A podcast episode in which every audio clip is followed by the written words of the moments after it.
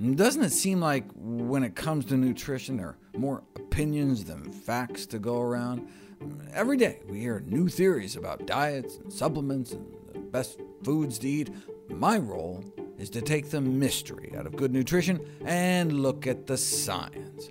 Welcome to the Nutrition Facts Podcast. I'm your host, Dr. Michael Greger, and I'm here to bring you an evidence based approach to the best way to live a healthier, longer.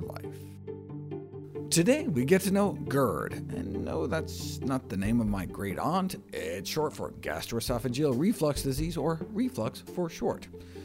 In our first story, we look at which foods we should eat to prevent and treat acid reflux before it can place us at risk for Barrett's esophagus and cancer. Gastroesophageal reflux disease is one of the most common disorders of the digestive tract. The two most Typical symptoms are heartburn and regurgitation of stomach contents up into the back of the throat.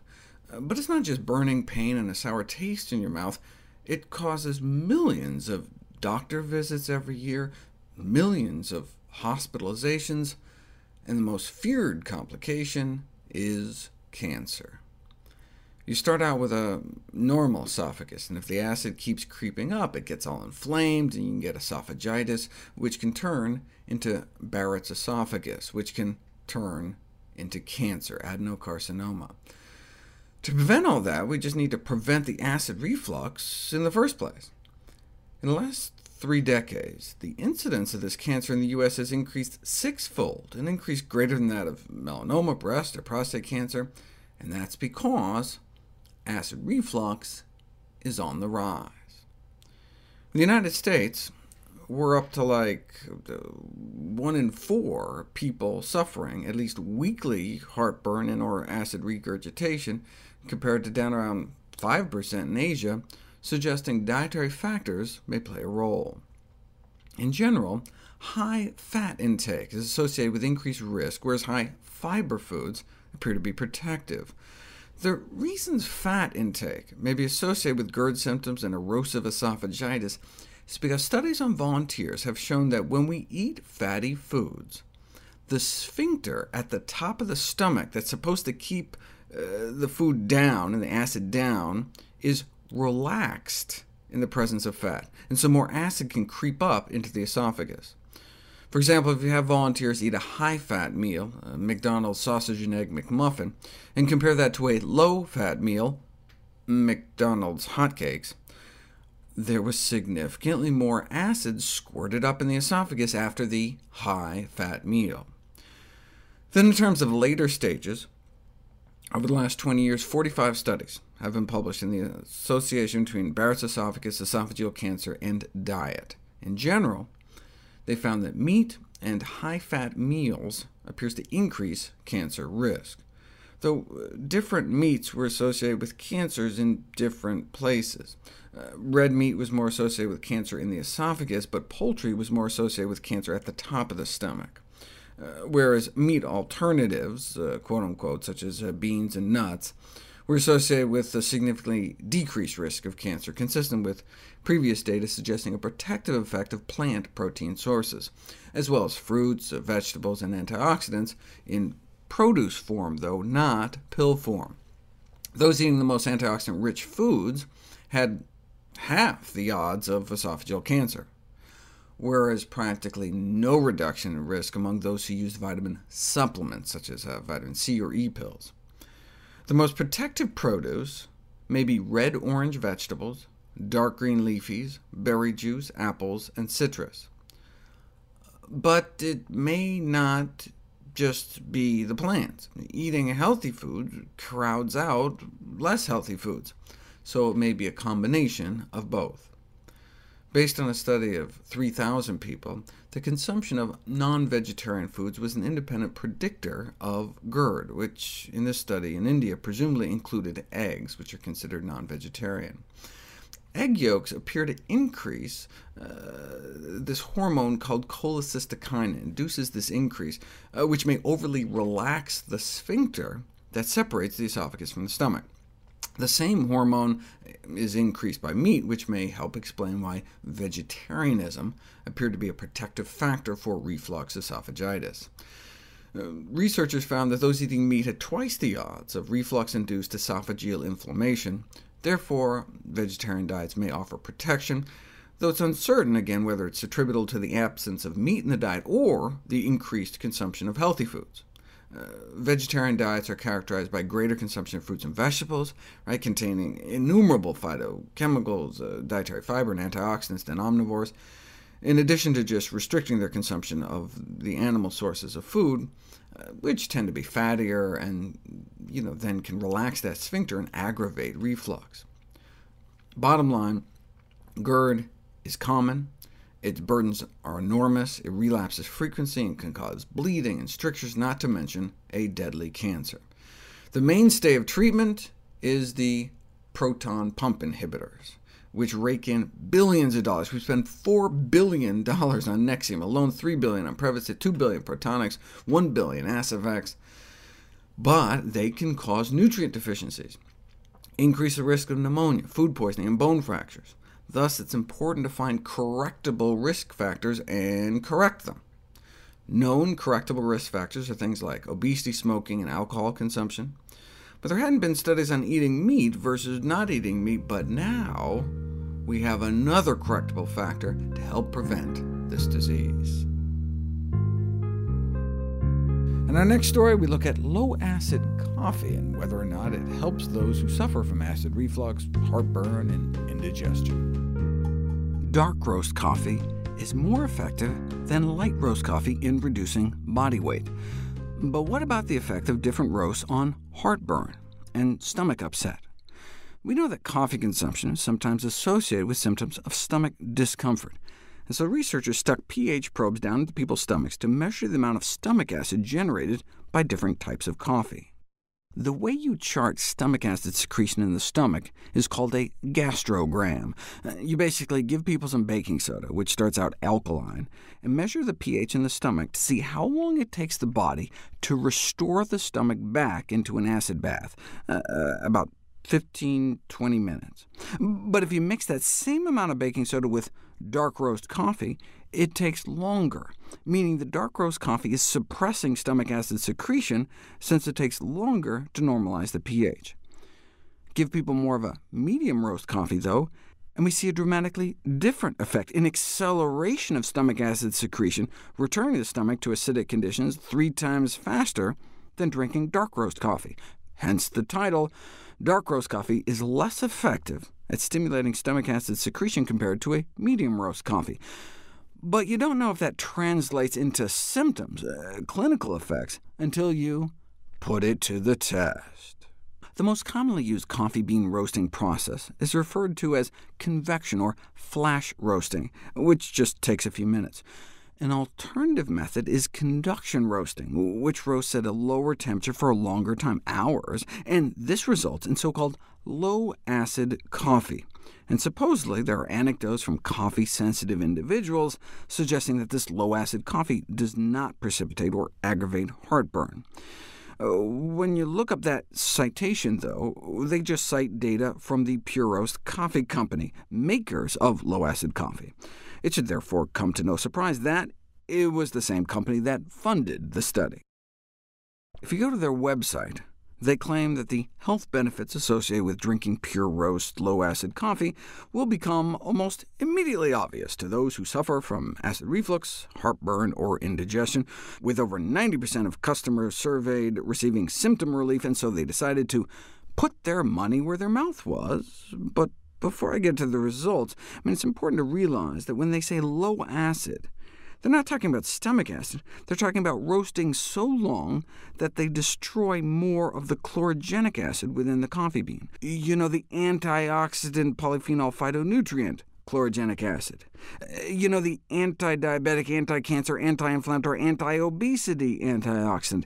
Uh, that's like some orange juice company going out of the way to destroy the vitamin C and then branding their OJ as low acid.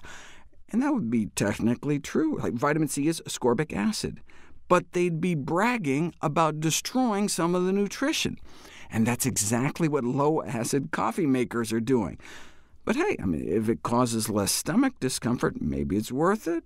30 coffee-sensitive individuals completed a randomized, double-blind crossover study in which the symptoms of heartburn, regurgitation, and stomach upset were assessed following the consumption of the Puroast brand low-acid coffee versus conventionally roasted regular Starbucks coffee. And to the funder's chagrin, no benefit whatsoever was found with the low-acid coffee.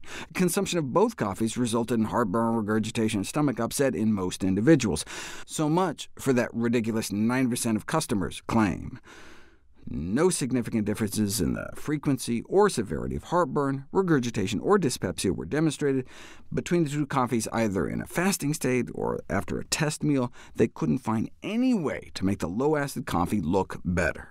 So they had this initial thought that a difference in coffee acidity may explain the company's claims. However, when put to the test in a randomized controlled study, they found no difference in symptoms, suggesting the whole coffee acidity thing doesn't explain the sensitivity some people have. And I think further acts as a reminder that we should never believe claims made by anyone trying to sell us something. Finally today, we look at treating reflux in children with diet. Excessive spitting up and vomiting in infants may be treated with putting them on their left side down after meals, but of course never when sleeping. It's always face up to wake up to reduce the risk of crib death. Also, you can try smaller, more frequent feedings, thickening or changing formulas, and in breastfed infants, which is ideally how all infants should be, eliminating cow's milk and eggs from the mother's diet. I've talked about how more than 40% of infants with reflux can be successfully treated with cow's milk removal. It can also affect them on the other end, too. Can be a major contributor to diaper rash, and contribute to chronic constipation in 80% of affected kids, though only a single kid tested positive for an actual cow's milk allergy. So it was like some kind of sensitivity reaction that can really only be diagnosed by giving a cow's milk-free diet a try. Anal fissures in infants may be practically pathognomonic for cow's milk allergy, eh, meaning so characteristic of the condition that it could be used as a diagnostic sign, no allergy testing required. It's like when cow milk hypersensitivity was demonstrated in 10 of 17 children with severe reflux. In the majority of patients, the hypersensitivity to cow milk was identified only by eliminating it and then rechallenging to confirm. They did endoscopies, measured the acid gurgling up before and after milk, and then verified by repeating milk exposure with double-blind, placebo-controlled challenges when necessary. Yet all but one of the children proven to have this adverse reaction to dairy tested negative on allergy tests. So tested negative for cow's milk allergy, but still got better by cutting the cow's milk out, showing that this association between cow milk hypersensitivity and severe GERD, the severe reflux, was observed not only in infants, but also in older children. Another disease that can be cured with cow's milk elimination is eosinophilic esophagitis, a, a, chronic inflammatory disorder of the esophagus, the tube that connects your mouth to your stomach. To figure out what's causing the inflammation, an elimination diet is prescribed, where you basically remove everything, and then every time you add back a food, they stick an endoscope down your throat and take biopsies to see if that you know, one food made things worse. And how many freaking foods are there out there? I mean, you can imagine how difficult and costly and invasive this is for families, how, how confusing and frustrating. So these researchers at Northwestern figured, uh, let's just see what happens if you just remove one food from their diet instead of making them go through all that. And just eliminating cow's milk induced remission in 65% of the children they tried it on. I mean, normally you'd have to put these kids on steroids, uh, where they try to coat their throat with steroids to knock down their immune response, and then that sets you up for infections like thrush. And of course, as soon as you stop the steroids, the esophageal inflammation comes raging back because you're not treating the underlying cause. But steroids are considered the standard of care. Too bad there's never been like a head-to-head -head test of cow's milk elimination versus steroids until now.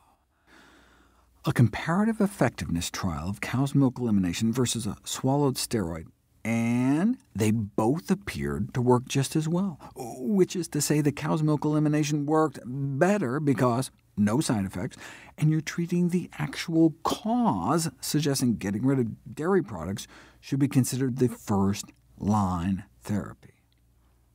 In adolescence, cow's milk protein intolerance can contribute to chronic fatigue syndrome, evidently a common problem in young people with chronic fatigue, and most importantly, a treatable contributor to their symptoms.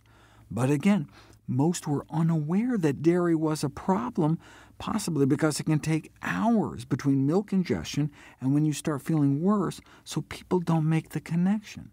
So even those who report no problems after milk ingestion may still be suffering problems after milk ingestion. And finally, what about adults? Well, there's you know, lactose intolerance. Most people on Earth are lactose intolerant after weaning, with the exception of some human populations that developed lactose tolerance about 10,000 years ago, thanks to a mutation in the lactase gene which enabled adult humans to digest lactose, milk sugar, uh, or at least those select European populations, whereas most Hispanics, most Africans, and Asians remain intolerant, which may be a good thing, since acid regurgitation, reflux heartburn, is so common among adults in the Western world. And food intolerance may play a role in adults as well. Milk was found to be the leading culprit, but they were using what's called a leukocytotoxic test, where you see how someone's white blood cells react to individual foods in a petri dish. This test is frowned upon by professional allergy associations as not being sufficiently sensitive and specific. Hmm, can't hurt, though, to put it to the test. A double-blind, randomized controlled trial performed in 38 reflux patients for which proton pump inhibitor drugs failed to completely control their symptoms. OK, well, let's give diet a try. They randomized people to a diet in which they excluded foods they tested sensitive to, most often dairy, versus a diet which instead excluded foods for which they didn't test positive for to control for the placebo effect. A month later, the symptoms in the control group dropped, but the symptoms in the true diet exclusion group dropped significantly further. They kind of felt bad for the control group, so they switched them to the right diet too, and two months later everyone was feeling better. We would love it if you could share with us your stories about reinventing your health through evidence-based nutrition. Go to nutritionfacts.org slash testimonials. We may be able to share it on our social media to help inspire others.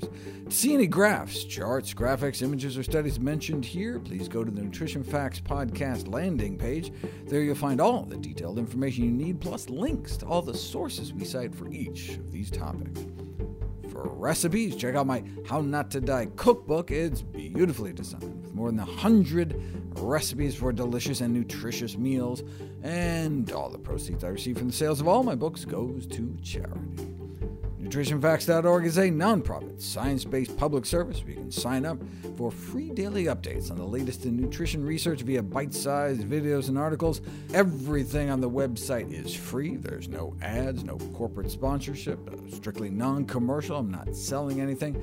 I just put it up as a public service, as a labor of love, as a tribute to my grandmother, whose own life was saved with evidence-based nutrition. Thanks for listening to Nutrition Facts. I'm your host, Dr. Michael Greger.